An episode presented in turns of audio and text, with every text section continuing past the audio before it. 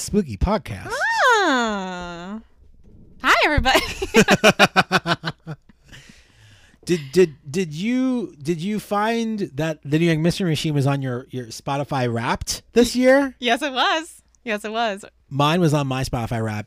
I listened to a whopping 13 minutes of our show because I listened to all my podcasts on Apple Podcasts. But like, I probably listened to it like every time I needed to check in to see if it was working on Spotify. Right. But that's the only podcast I listened to on Spotify was ours. That's and it was like funny. two episodes. Yeah, I I uh, I, I listened to all the episodes on Spotify. How about you, listener? Were you were we on your your Wrapped? If you were, let it, let us see. Let's see what if that we weren't? You're dead to us. No. No, that, lie. that means that you listen to us on on the other platforms because we know that you're listening because we saw our numbers. That's recently, true. and we're like, holy cow, we don't know this many people. We don't know this many people. My- I don't have that many friends. My mom isn't that many people. so thanks for everyone who's taken this year to to listen. This this year's Yeah. wrapping so quickly. It's cut, winding down, winding down, winding down. I'm making a weird face because I have to sneeze. I'm not gonna cut this out. I'm gonna like let everyone know that like I have the weirdest face on. I was gonna say you look slightly pained. Ooh. No, I'm good. I'm good. I'm good. I'm good. Um, I'm so grateful that um, you know, we're we're inching ever so closely to to Christmas. Christmas And the new year. snow's coming down. That's my doing all the parts to Oh, that. That You're was welcome. very that was very shrilly. That It sound. was very shrilly. You're welcome, everyone. folks. We're so happy. Um, we're so happy. We've we've noticed recently that our numbers have been growing, and so that's I I can only imagine thanks to listeners like you who continue to share the love and tell people about our show. So thank you for for for all of that. Um, and um, the next thing you can do if you love this show is to uh, become a patron and help it continue going. Because in this new year, it is my dream and my goal to get some new equipment. I have a whole list. I picked it all out already of what we need to buy. There's a very long list in Christina's messages. and there's some of it it's like labeled really important some it's not labeled important but like my headphones are all are breaking they are breaking my my sound box the knob is very dented um and yeah so if you want to help be us be a help us by being a patron you head on over to patreon.com slash ny mystery machine and you can do that. Um christina where are we today Today we're going to spend the time on Long Island, on long island in and around the town of Stony Brook. stony brook there's a college there no There is a college there. Um, and we are going to be talking about the disappearance slash kidnapping with a question mark of Alice McDonnell Parsons in June 1940. Uh, no, June 1937. related to Alan Parsons, the Al- Al- Alan Parsons project? No, definitely not related to Alan Parsons. Alan Parsons Don't, I don't. I don't think so. The Alan Parsons project. I, It's a band. mm-mm. The Alan Parsons project, Nope. and also a reference in the the the the seminal comedy Austin Powers: The Spy Who Shagged Me. Okay. Here's here's a confession, which you- will surprise no one. You've never seen Austin Powers? I- no. Well, I've never seen any of them. that will change. Oh boy. We are going to have a night. We'll watch not the third one. Get in line, Adam. There are so many people who have told me that I haven't seen the important things, like Sixteen Candles, like uh, I don't know. Name a movie. Name a movie. It doesn't matter because Austin Powers trumps them all. Okay. Here's the thing though, with other people. Here's here's what I can provide that they can't. Mm. I can make you come to my to my house in the guise that we have to do podcast have stuff. to do a recording. and instead it's like, oh, all the recording equipment broke. Let's just watch Austin Powers. See, I just had visions of you like clockwork oranging me and like taping my eyes open and like making me watch it. Oh, Which, for the record, another movie I've not seen. Oh, there it is. See, this is how I cover up my knowledge. I just pretend like I can make the reference, That's smart. unless I'm wrong and it wasn't Clockwork Orange that made that. There it is. We will. Someone will let you know if you're wrong. So every now and then, someone reaches out and they're like, "Christina was wrong," or "Adam was wrong." Thanks for keeping us honest. I like getting kept, kept honest. Yeah. Anyway, back to Stony Brook. Right, so we're in Stony Brook, and it's How did we get 1937. down that tangent? Oh, Alan Parsons project. You, you were the tangent. That's fair. Folks, I ha- forgot to eat today, and uh, I've had a cup of coffee, and we're gonna see how this goes. um. So okay, so Adam, there are a couple of things that I want, a key, few key questions that we're gonna come back to at the end, um, to see if we've solved this many decade old uh, mystery. One, was there a kidnapping? I don't know. Two, how does Alice die? slash did she die? Who's Alice? Alice McDonnell Parsons. Oh, the Alan Parsons Project. Continue. and who did it right obviously who did it who is who is who is behind this but first we're going to go and have a little introduction to the family and i'm going to say first off as i knock into everything around me um, that um, that we're going to spend i'm first off i'm relying very heavily on a very interesting book that is called long island's vanished heiress the unsolved alice parsons kidnapping We have another heiress who's missing. you know heiresses yes That's like two and three weeks. Get your shit together, heiresses. Eri? Er- it's written by Steven C. Drielak. Very, very interesting. Um, and we're gonna. We're, it's gonna seem like we're going through exceptional detail of like the the the day of the event, and it's gonna seem like we're spending a lot of time there. But that's because it's all a, a sort of you know hearsay, circumstantial evidence case, and the way the story changes over time is really the crux of what we know. So bear with. But first, the Parson family. Alice McDonnell Parsons was born May 3, 1898, in Michigan to Alice Williams McDonnell and Frank McDonnell, both of whom were originally from Rye, New York. She had two brothers, Frank and Howard. And sadly, Alice's mother dies when Alice was quite young, and Alice's father asked his late wife's brother, Colonel Timothy S. Williams, Uncle Timothy, to help him raise Alice. So Uncle Timothy takes a deep interest in the kids and assumes guardianship of Alice McDonnell. And he made sure that Alice, you know, has the best education that you can you can afford a, a young woman at this time. Uh, she attends Miss Porter School in Farmington, Connecticut, uh, where she studies chemistry, physiology, botany, geology, astronomy, in addition to the traditional subjects of Latin, French, German, spelling, reading, arithmetic, trigonometry, history, and geography. So it's a very, you know, it's it's a prestigious education.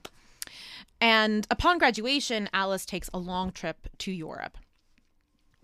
Importantly, in 1902, Uncle Timothy had purchased 100 acres of land in Huntington from a Warren B. Sammis. And three years later, he completes the construction of his shoreland estate. And this is going to be really important because the shoreland estate and what they call the Sammis property or the Sammis rental is going to feature heavily in this.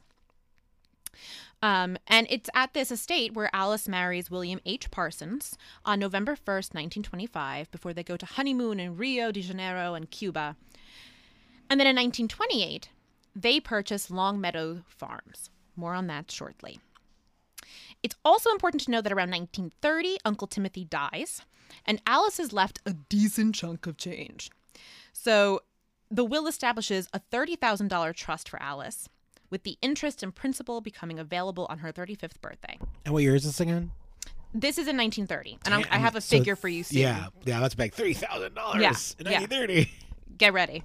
Um, in 1936, Uncle Timothy's wife dies, and some of the shoreland estate is sold, and so Alice ends up with more money. Um, all this to say that through various trusts and inheritance, inheritances, as well as her shares in the Sammis property, right, she was worth over eighty-two thousand five hundred dollars, which in 2019 currency, uh, which yes, I don't have exactly what it would be in 2021, but you know, one million four hundred eighty thousand dollars. So she's got money.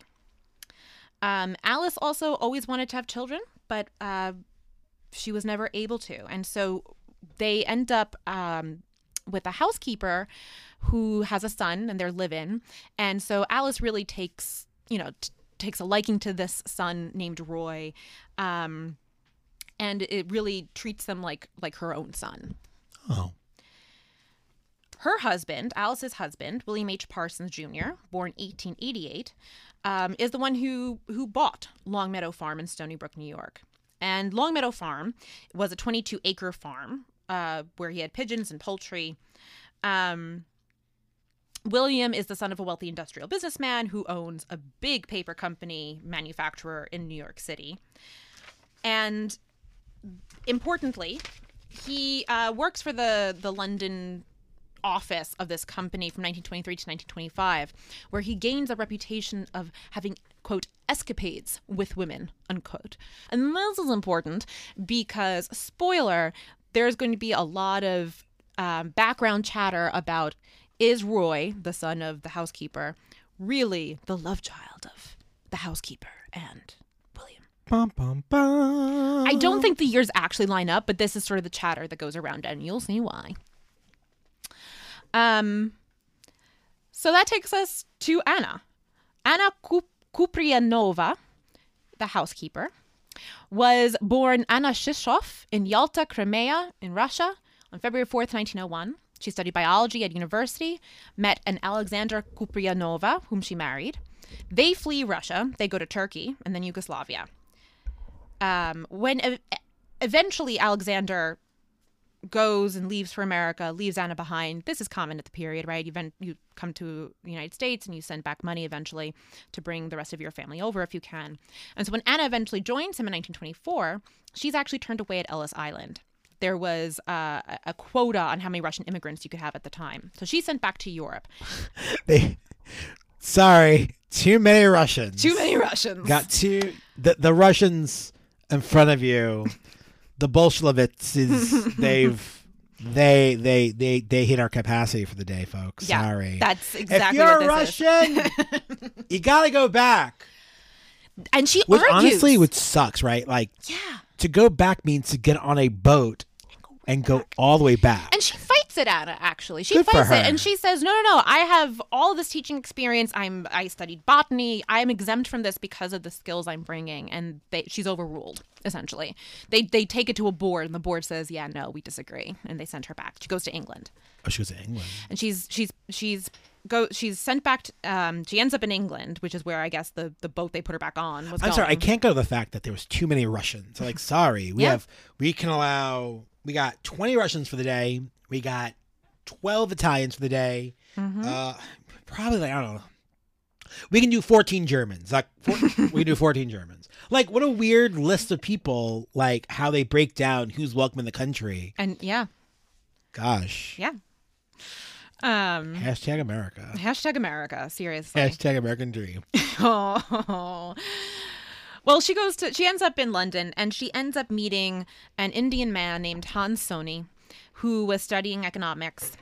Um and they move in together uh, and live in West Kensington. And it's important that at this moment, Anna writes a very plaintive letter to her husband Alexander in America and explains that she's been unfaithful, is now pregnant, begging him not to be angry, to help her this last time in the name of a previous child they had who had sadly died, Malochka. And she asks him of this one last favor divorce her so that she can get her passport and her maiden name again and go back to her mother in Russia and be asked fewer questions because she'll at least be going back in her maiden name. Alexander apparently does this. There's a divorce, it goes through, and Anna gives birth. Now, it is important to note that though she says, at least in this moment, that this child is Soni's son, it could not be. The the timing of when they met and when she gave birth do not add up.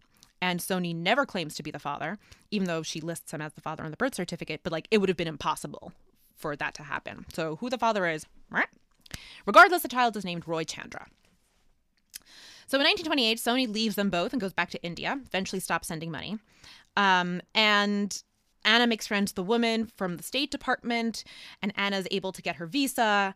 And she claims she's still married and that Alexander now is Roy's father as part of her visa work to get here. Um, and through a long story, she ends up working for the Parsons, right? Um, and it's from her home with the Parsons as their housekeeper that she applies for U.S. citizenship under the name Anna Cooper. They, the joke was that, you know, no one can say Kuprianova, so Cooper's close enough. But by the time she's done with the process, she actually applies under the name Parson, claiming that she was given permission to essentially become a parson. So one big happy family under this roof. We're now going to turn our attention to a couple of the, the couple of days, well, a couple of weeks leading up to the kidnapping. Okay. So, two weeks before Alice disappears, Al now writes to a friend in order to get a meeting for the Parsonses with a Russian caviar distributor. It seems that their squab wasn't selling and they were trying to figure out how to make it more profitable. What's a squab you're saying? Do you know what a squab is? Not at all. Yeah. A squab it's basically a base like a like a baby bird, often a domestic pigeon that is sold for meat. It's the veal of birds. It's the veal of birds. and they they they new T-shirt. It's the Vila. Write it down. It's the Vila birds. What's the bird called again? Squab. Squab. The Vila bird. S Q U A B. It's really funny. Um, and they sold canned squab and squab paste, which I can't think of anything more disgusting sounding. I think it's in the name. Like that's half the problem right there. But regardless, it's not doing well. And so Anna's calling in a friend to like help them with this caviar distributor that maybe will buy their squab. Uh, two days before Alice's disappearance, William and Alice go to the law office of Cullen and Dykman on Montague Street in Brooklyn and create new wills. In Alice's, little paper rustling for you. In Alice's, $35,000 would go to her husband immediately upon her death, and $10,000 would go to Anna Kuprianova. And the rest would be held in trust by the Brooklyn Trust Company, and the income would go to her husband for the rest of his life. And when he died, two thirds of the property would go to Roy and a soon to be nephew. okay. So Anna Kuprianova and Roy are written into Anna's will, uh, into I'm sorry, into Alice's will. Is that common of the time? I don't think so. Yeah, right. That felt. It's a little it's a, it's a little unusual, especially 2 weeks before you disappear. and she's not family. No, but um the story is that she's she's just like family. And Roy Alice really does love Roy. Roy Sure. is the the son she never had. Okay. But there you are. There we are. the day before she goes missing, William does some errands around town, arranges for a broken farm wagon to be delivered, or not to be delivered, rather. He's having it delivered, but he wants it kept at the Long Island Railroad Station slash Western Union, a little bit of both. Um, he wants to have it directly taken from there when he's ready and take it to get. So that's the whole thing. Don't come to the house. I'll come get it later. Then he takes Alice to Huntington, where they're going to meet with a handyman to talk about the Sammis place. Right again, this going all going back to this uncle inheritance, the rental. There's some work that needs doing there. Um, Alice, meanwhile, ran some errands, um, including visiting Mrs. Gowdy, the head of the Three Village Garden Club, uh, which was going to have a guest speaker the next night from the New York Times garden section. Um, and Alice herself was the one who had arranged for this and was very excited to attend. She made that known. Anna received confirmation on this day that the Russian Caviar Company would be able to meet at Grand Central Palace in New York City, and so William Parsons made the decision okay, I will go into New York City tomorrow alone. So here we are, day of kidnapping. Ready? June 9th, 1937. What I'm about to give you is the rundown of um, the sequence of events as pieced together later on from William and Anna's and a little bit of Roy's testimony. Um, a lot of things change from the first time they're interviewed to what the version I'm going to give you is, but we'll go through that. So William H. Parsons wakes up on Longmeadow Farm, feeds the birds, has breakfast with Alice, and they all talk about some work that's going to be done again at this property in Huntington. Alice has plans to go out to Huntington that day again, and the plan was that after all of the work at this site was done, they were going to rent the property to a Ruth Burden, some lady. But only the only people who knew about this arrangement so far were Alice and William, and of course Ruth herself. William and Alice go to the St. James train station near the farm.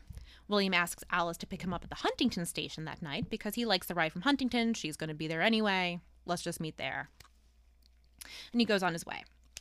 Alice drives home, waves to Roy, who's on his way to school on his bike, and then she and Anna begin doing work about the farm. It's also maybe semi relevant to note that all the times are approximate because apparently the clock in the house was always 30 minutes fast or 30 minutes slow, which they found to be hilarious.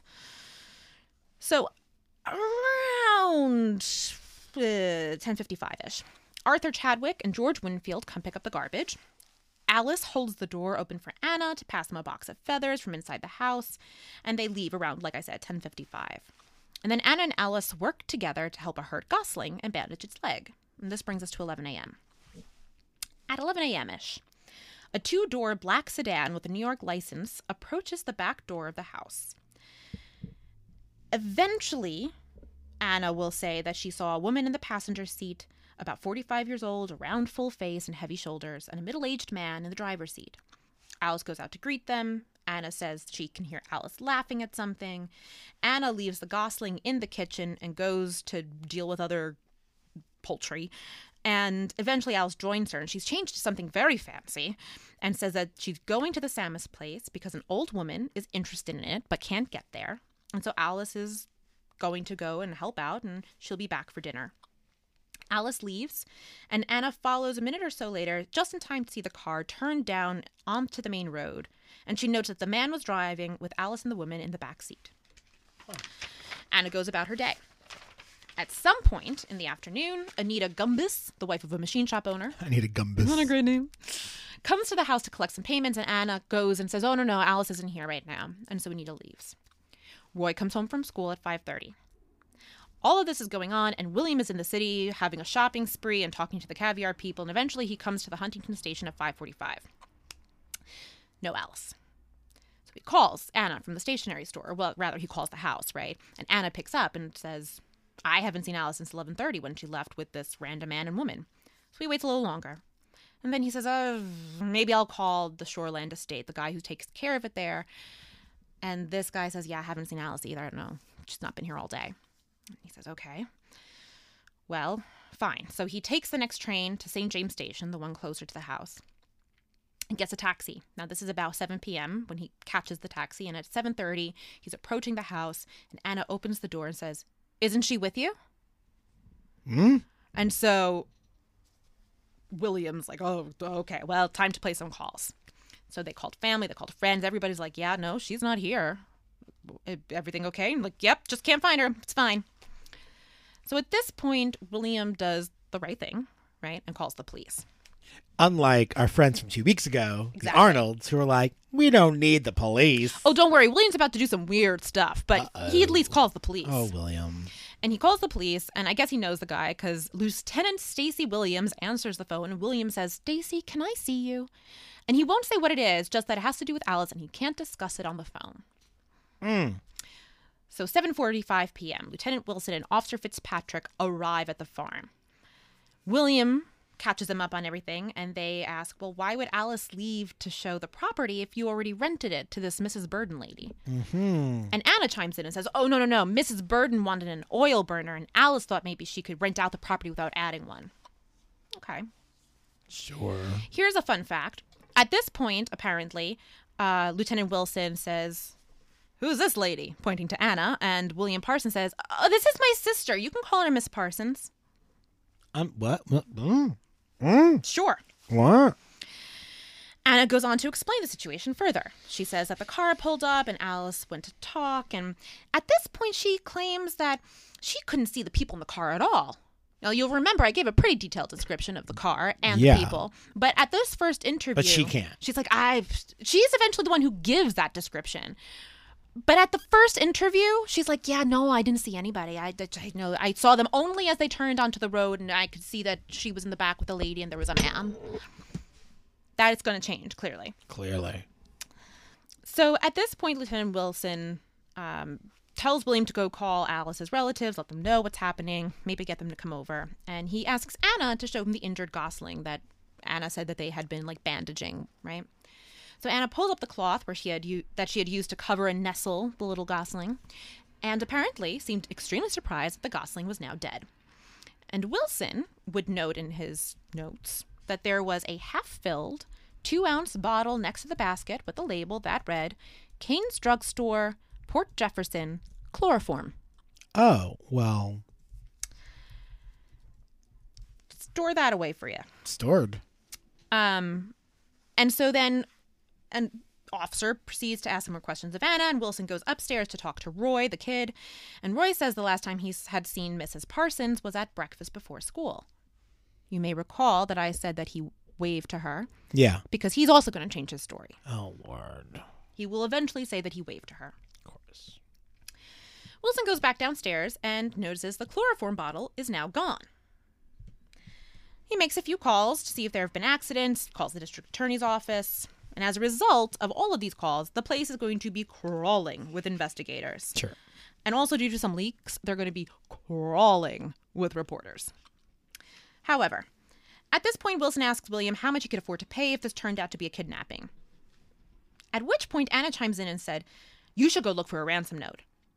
And then William and Anna have a private chat. Don't know how that happened.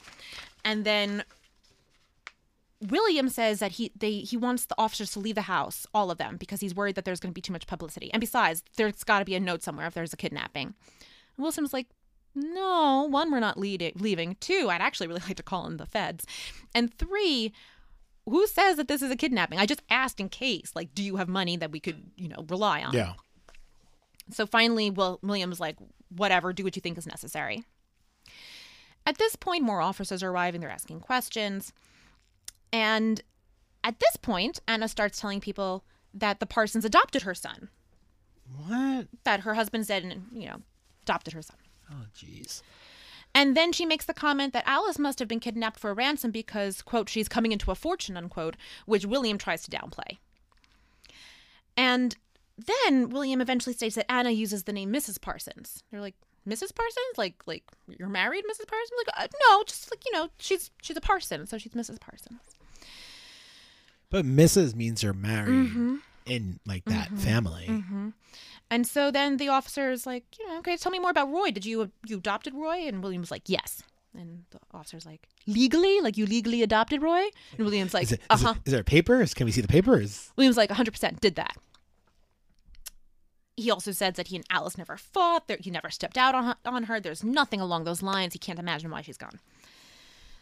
So throughout this evening, Anna's telling everyone to go look for that kidnap, you know, the ransom note. There's got to be a ransom note. Did you look outside? And she begins suggesting places to look as well. And so eventually, Lieutenant Wilson does go outside around 11 p.m. He checks the exterior of the house and the car. He checks the front and the back seats and the floorboards. No note. Great. 11:30 p.m. Another investigator searches the chicken coops and the cistern of water and and the car again, which is normal. You're, you know, cops often double check places in case their partners miss something. No note. Nobody comes back with a note. At 11:45, another investigator arrives, confirms no one's seen Alice anywhere, and so they release a missing persons alarm. And there we go. We're now heading into the early mornings of June 10th. We've only been a few. This case is only a few hours old, but we're heading into the the, the early hours of June 10th. Sometime after midnight, Chief Bridges, who also has shown up at the farm, searches the grounds and he finds two axes one in the chicken coop with several dark spots, possibly blood, and short hairs, and the second in the house basement with some dirt on the blade. And he puts both of these in his personal car, uncovered.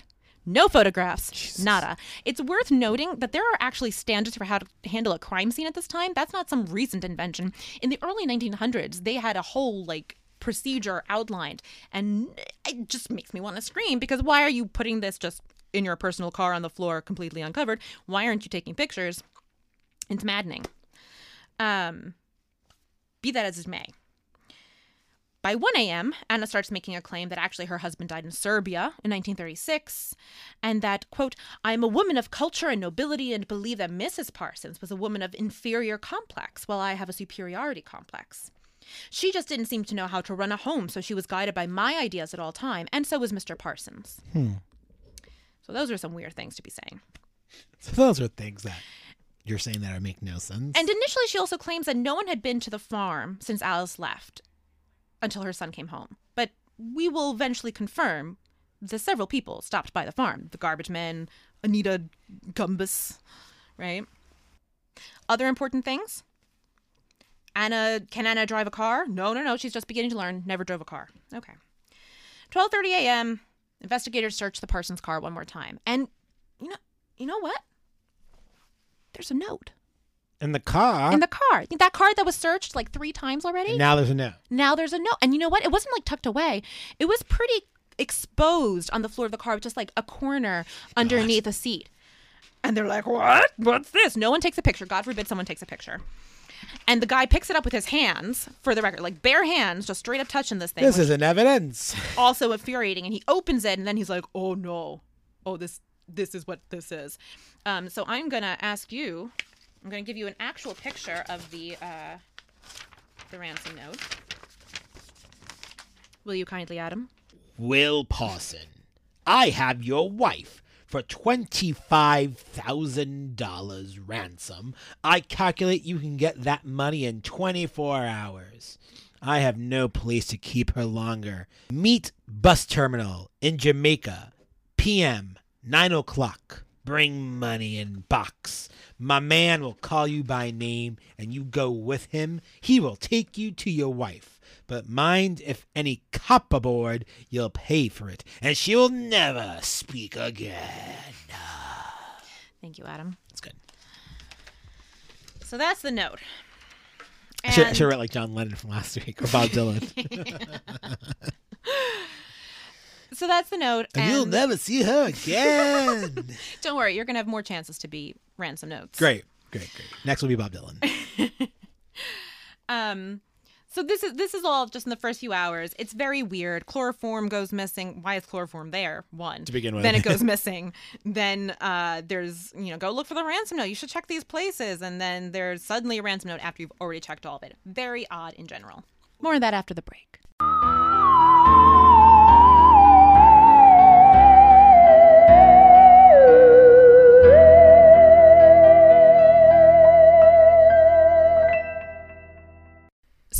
Listen to our podcast, which means you must love mysteries. But how would you like to solve your very own mystery?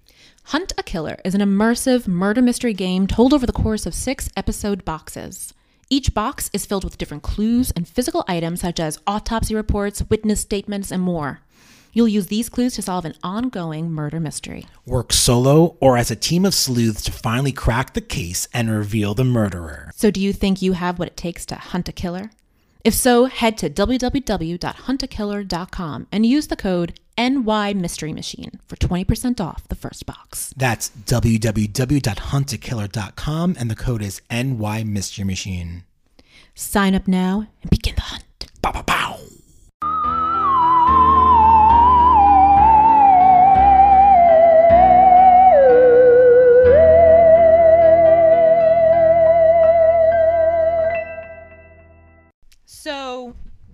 So much for the, the the first sort of night into the next morning.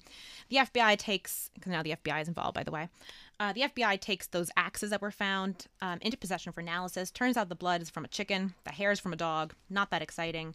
Um, eventually, the FBI decides that the best way to go about this is to keep two agents on site at all times. They really want they want the kidnappers to contact them again, right? So the, the the reporters have been all over this. Let me back up.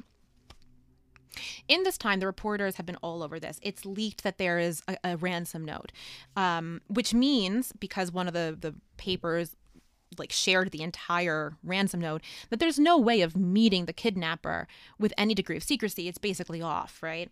So instead they're like okay we're going to make it seem like everybody's left and it's just you guys at home so that they'll contact you again and so they make a big show of like leaving and pulling out and and then by cover of night two more two agents go back in and sort of like just live with the Parsons family.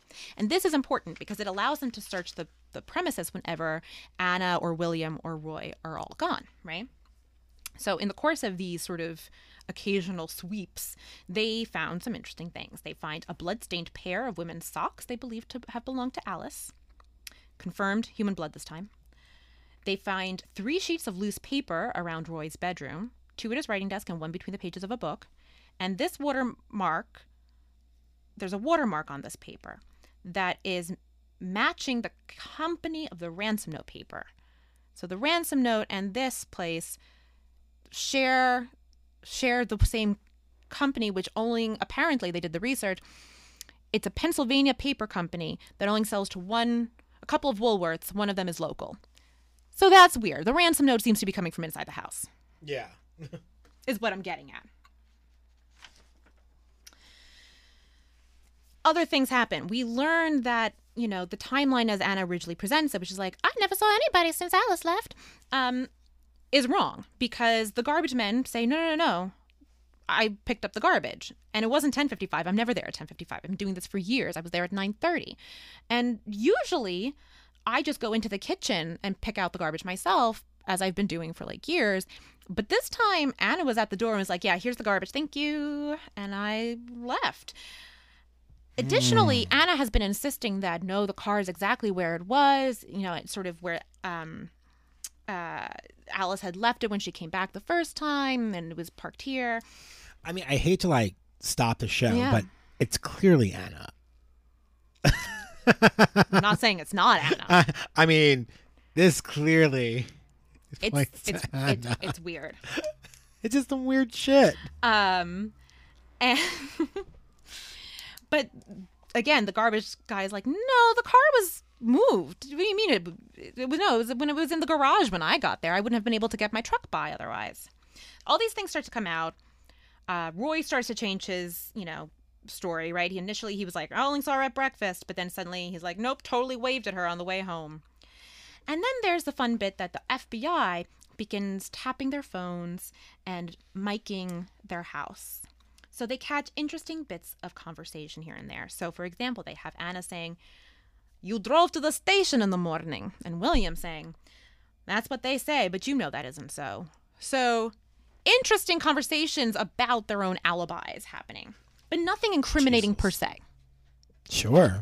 And I'll say that, you know, that's not the only place that they're recording William and Anna either. They keep taking them to various locations, various FBI offices for more questioning. And they, they try to get them to turn on each other in a big way. Like that's sort of the, the strategy they're using here. Um, they get them to admit that, in fact, you know, they have been having an affair. Absolutely, they have. Um, and they suggest to William that he, you know, look, we find it weird. We found the ransom note paper stock in Roy's bedroom. You should confront Anna. We'll give you a moment. Don't worry. It'll be private. Wink, Oh, wink. damn, they're being that's some shady boots. But like, you should really try to see what you can get out of her because we think something's up. And this is what they say in that moment. Apparently, for the record, they were immediately like, "Yeah, we're, we're, they're listening to us. We're not idiots." Um, and so they whispered, and so only a few things got picked up, but there were a few things like this. William says, "Why don't you tell me where is Alice?" Anna, she's not murdered. William, where is she? Anna, I'll tell the lawyer. And William, I don't know why you want a lawyer to find out where Alice is, where the body is. Anna, don't you worry, there's not body. And William, she isn't around the place anymore. Anna, what, have you gone crazy? These people do not mess around. What are you talking about? They went from one place to another, but they didn't dig all the ground. What? So some weird conversations are happening. But I think the most fun part of all this, if there's a fun part, is um, that throughout this time there have been not one, but multiple kidnapping notes. Or rather, I guess you call them ransom notes in the real world, aren't you? Not kidnapping notes. No one calls them kidnapping notes. This is my kidnapping note. So um, to just continue this, um, Adam, I would love for you to be the voice of the ransom note. So to set this up, it should be noted that uh, the ransom, a, a, a ransom note or a note from the kidnappers, I should say, arrives on July 8th and is signed to Mr. Paul Jones and had requested that William be ready to pay the ransom under new specified conditions. Uh, and specifically, was to place a large ad in the newspaper using Alice's name and saying, Mrs. Parsons doing fine thanks to Mr. Jones, and include his license plate number. And the FBI was like, okay, this is sort of weird. And a public display like this is going to prevent you from actually allowing us to get the perpetrator. So, no, just don't do anything. Well, they'll make contact again. That's what they do. A little while later, a letter is delivered to Anna's friend in Flushing. And it specifically said on the envelope that the letter inside was to be uh, personally delivered to Anna.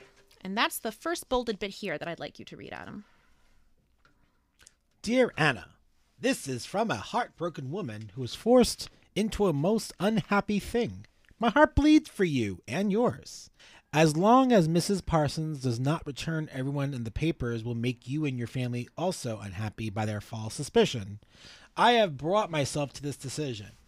The thing must end sometimes. In 48 hours, there will be found in one of the outhouses a sheet of paper with the same as the one enclosed, the exact location of Alice, Alice Parsons' body. I have a way of putting a note there. Do not try to trap me.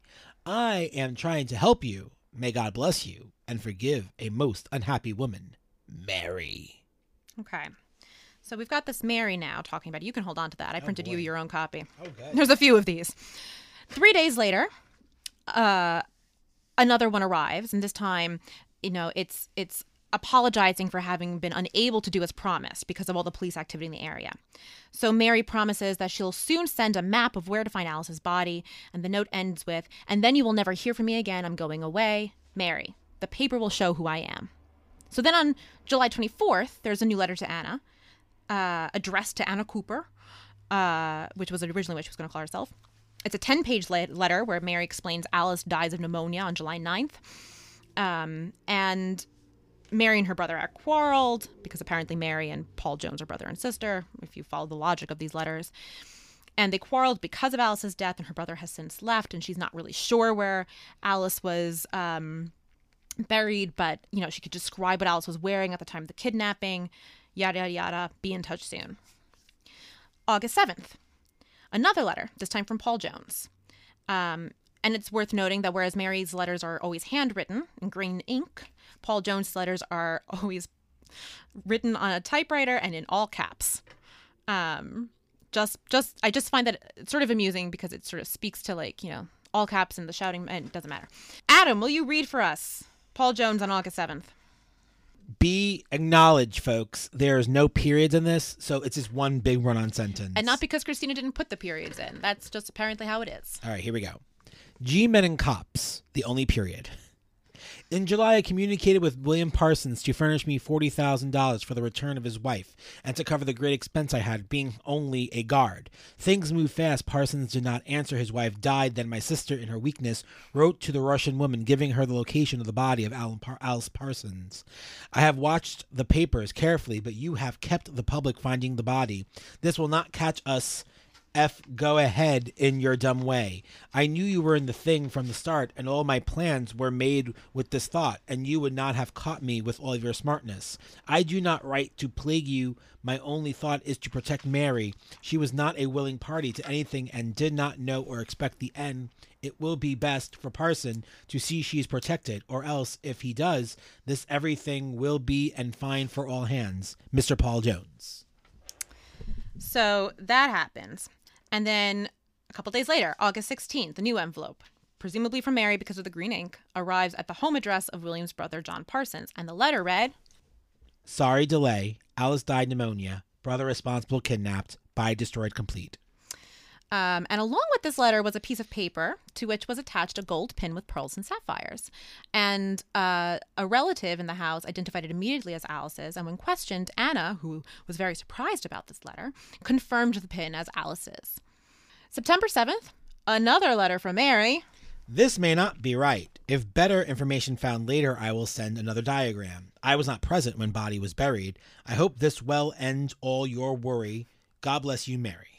And along with this letter was a map of the area around Longmeadow Farm and a mark for where Alice's body presumably was. And the FBI searched for hours, but nothing surfaced. Meanwhile, the story about multiple letters and the arrival of that pin leaks to the newspapers who run with the story. September 16th, 1937, the final letter from Mary Jones arrives. It's addressed to William Parsons and it reads I have tried to help you and your housekeeper, believing the finger of suspicion unjustly pointed to you. I wish to trust in you and help you. However, Mrs. Kuplianova, for some reason, at this time, has unwisely and contrary to my wishes, given information to the officers on the papers. My heart aches. I cannot rest. I worry over Miss Parson, Mrs. Parsons uncared for. I am trying to get you the information so she may have a Christian burial and attention. When my mission has been accomplished, or the matter is ended in other ways, I will leave forever. They may check New Jersey. I do not worry. Bless you, Mary. So, so ends all of the ransom notes. And Adam, what is your impression of them so far? They're just really like misspelled and just weird. Yeah. Um, they feel like intentionally different. Mm-hmm. Like they're trying to convey that they're two different people. Mm-hmm. Um, and yeah, I don't, I, I don't get them. Okay. Well, my favorite bit of all of this is that all of those ransom notes were made up. Yeah. Well, right, but like not by Anna necessarily either. The FBI plays a long game. Whoa. Okay, so that first letter from Paul Jones was semi real. It wasn't sent by the FBI and it wasn't from Anna, but they figured out who it was pretty quickly and realized it was just someone trying to profit off this tragedy, right? Trying to set up and get a lot of money out of this. So, what about Mary Jones? She was fictitious.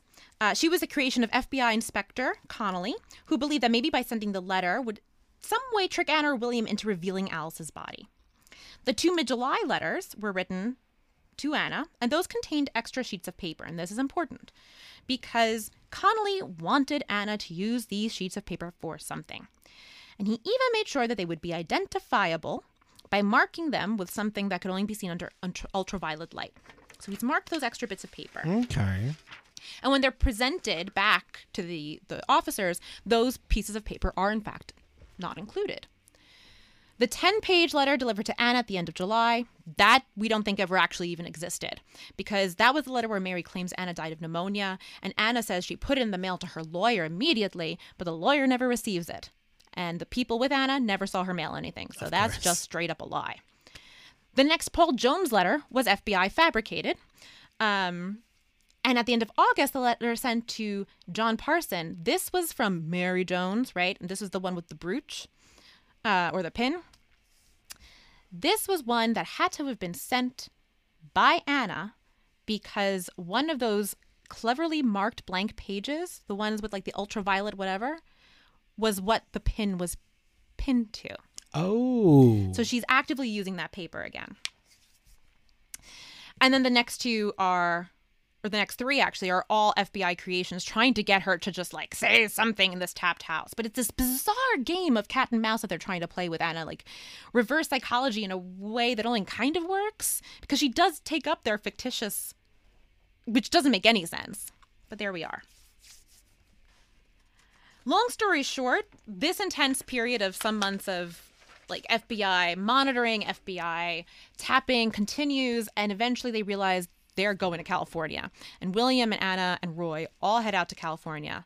They spend some time trying to tap their lines out there too, and they catch a couple of weird things, but eventually William's onto them and they have to withdraw. And it sort of honestly just peters out from there. Um, the FBI is redirected elsewhere because of internal FBI power struggles. Um, there are a couple of um, events in the the 40s and I think the 50s where bodies are found of women who would be the right age, but ultimately the dental work doesn't match or anything like that. And no idea where Alice is. Her family did manage to get William not to inherit the money that was previously you know, in that second weird will just two weeks before she went missing, they able were able to have that not be the one that was executed. But it's uh it's still unsolved today. What do you think happened? Um I I am so confused as to the the motives and the reasons and the hows and mm-hmm. the whys and FBI's involvement. This is just a Isn't lo- that crazy? I think that's crazy. So loaded. Yeah. I, I I'm glad that I knew that I felt like the letters were specifically mm-hmm. I didn't know it was from the FBI, but I knew that these I'm like these are coming from two different people, but they're not. Like it's clearly yeah. one entity writing both these letters, so they seem like they're starkly different. So I'm I'm I'm happy that I knew that. Yes, I love the idea that Anna's like, oh, this this ransom note that was pretty good. Let's take on that personality next. Yeah, I don't even understand the logic in that. Why? Why? I don't even know. Um, and it's still unsolved. And it's still unsolved. Um, they didn't give any but all of this they just they didn't they didn't just say what happened? There's no actual physical linkage it seems. There are these weird conversations where um, things that we didn't get into today but like anna they hear on uh, mike sort of admit to william that she got rid of the chloroform don't worry about it. But when then confronted about the chloroform they're both like oh you know for the chickens. Like why are you so why are you knocking weird. the chickens out? I guess to make turning them to squab more and what happens humane and then what happens to these to these people. They just live their life and die. And... They live their life and die. They live their life out in California. Eventually, um, Anna will move to first um, Guadalajara, Mexico, in her old What's age. What's the point of putting her in the will? Well, that. So, one theory is that they wanted her in the will, that they wanted, they clearly did something to Alice, and that the idea was that because it was going to be immediate on her death, they would get this money. But the problem is, But it's their own money. and if you kidnap some, well, but they it was a lot of things that were in Alice's name that she. I guess she, what, however was worded, was in her estate and that she didn't necessarily have direct access to. But if she died, then it would be sort of set up so that they would inherit Okay. it more directly. Sure. I don't know, legally something. yeah, I have no idea. That's confusing. It's very confusing. Um, but the problem is that if you just make it seem like someone's gone missing without a body, you have to wait like seven years to declare them legally dead, so you're not getting the money anyway. So that's a bad move. yeah, this is a weird one. It's bizarre. I think, I think, I think everything from the word go is wrong. I think that Alice is killed immediately after breakfast. They spend the rest of the day cleaning up. Um, or and by they I mean Anna, because we have, I think, the receipts literally of what William was doing in the city. yeah. Wow. That is that. That's that. Yeah. Um. Just uh, if you're interested in in, in in giving us the theories, you know what to do. Head us up on the socials. Yep. At NY Mystery Machine on Insta and Facebook, and at NY Mysteries on the Twitter. Um. And while you're listening to the episode on iTunes, hit up put a five star review. Yep. Tell us what you like, and you could be entered into winning a uh, a prize. Tell us what you think happened to Alice. there it is. Well, next week is our Christmas episode. Woo! What a doozy. Uh, thanks for, for, for joining. Thanks for that story, Christina, and taking us out to Long Island. It was a doozy. Twas a doozy. Another Very missing, confusing. another missing heiress that we'll never find. No. Heiresses go missing much too often here on the New York Mystery the- Machine. What's the um the Oscar Wilde quote? To lose to lose one parent is a tragedy. To lose both is careless. It feels like that with the heiresses. There it is. Well, I've been Adam Mace. I've been Christina Marinelli. And we'll see you next time on the New York Mystery Machine. Tammany Hall, but for the ghosts. Oh.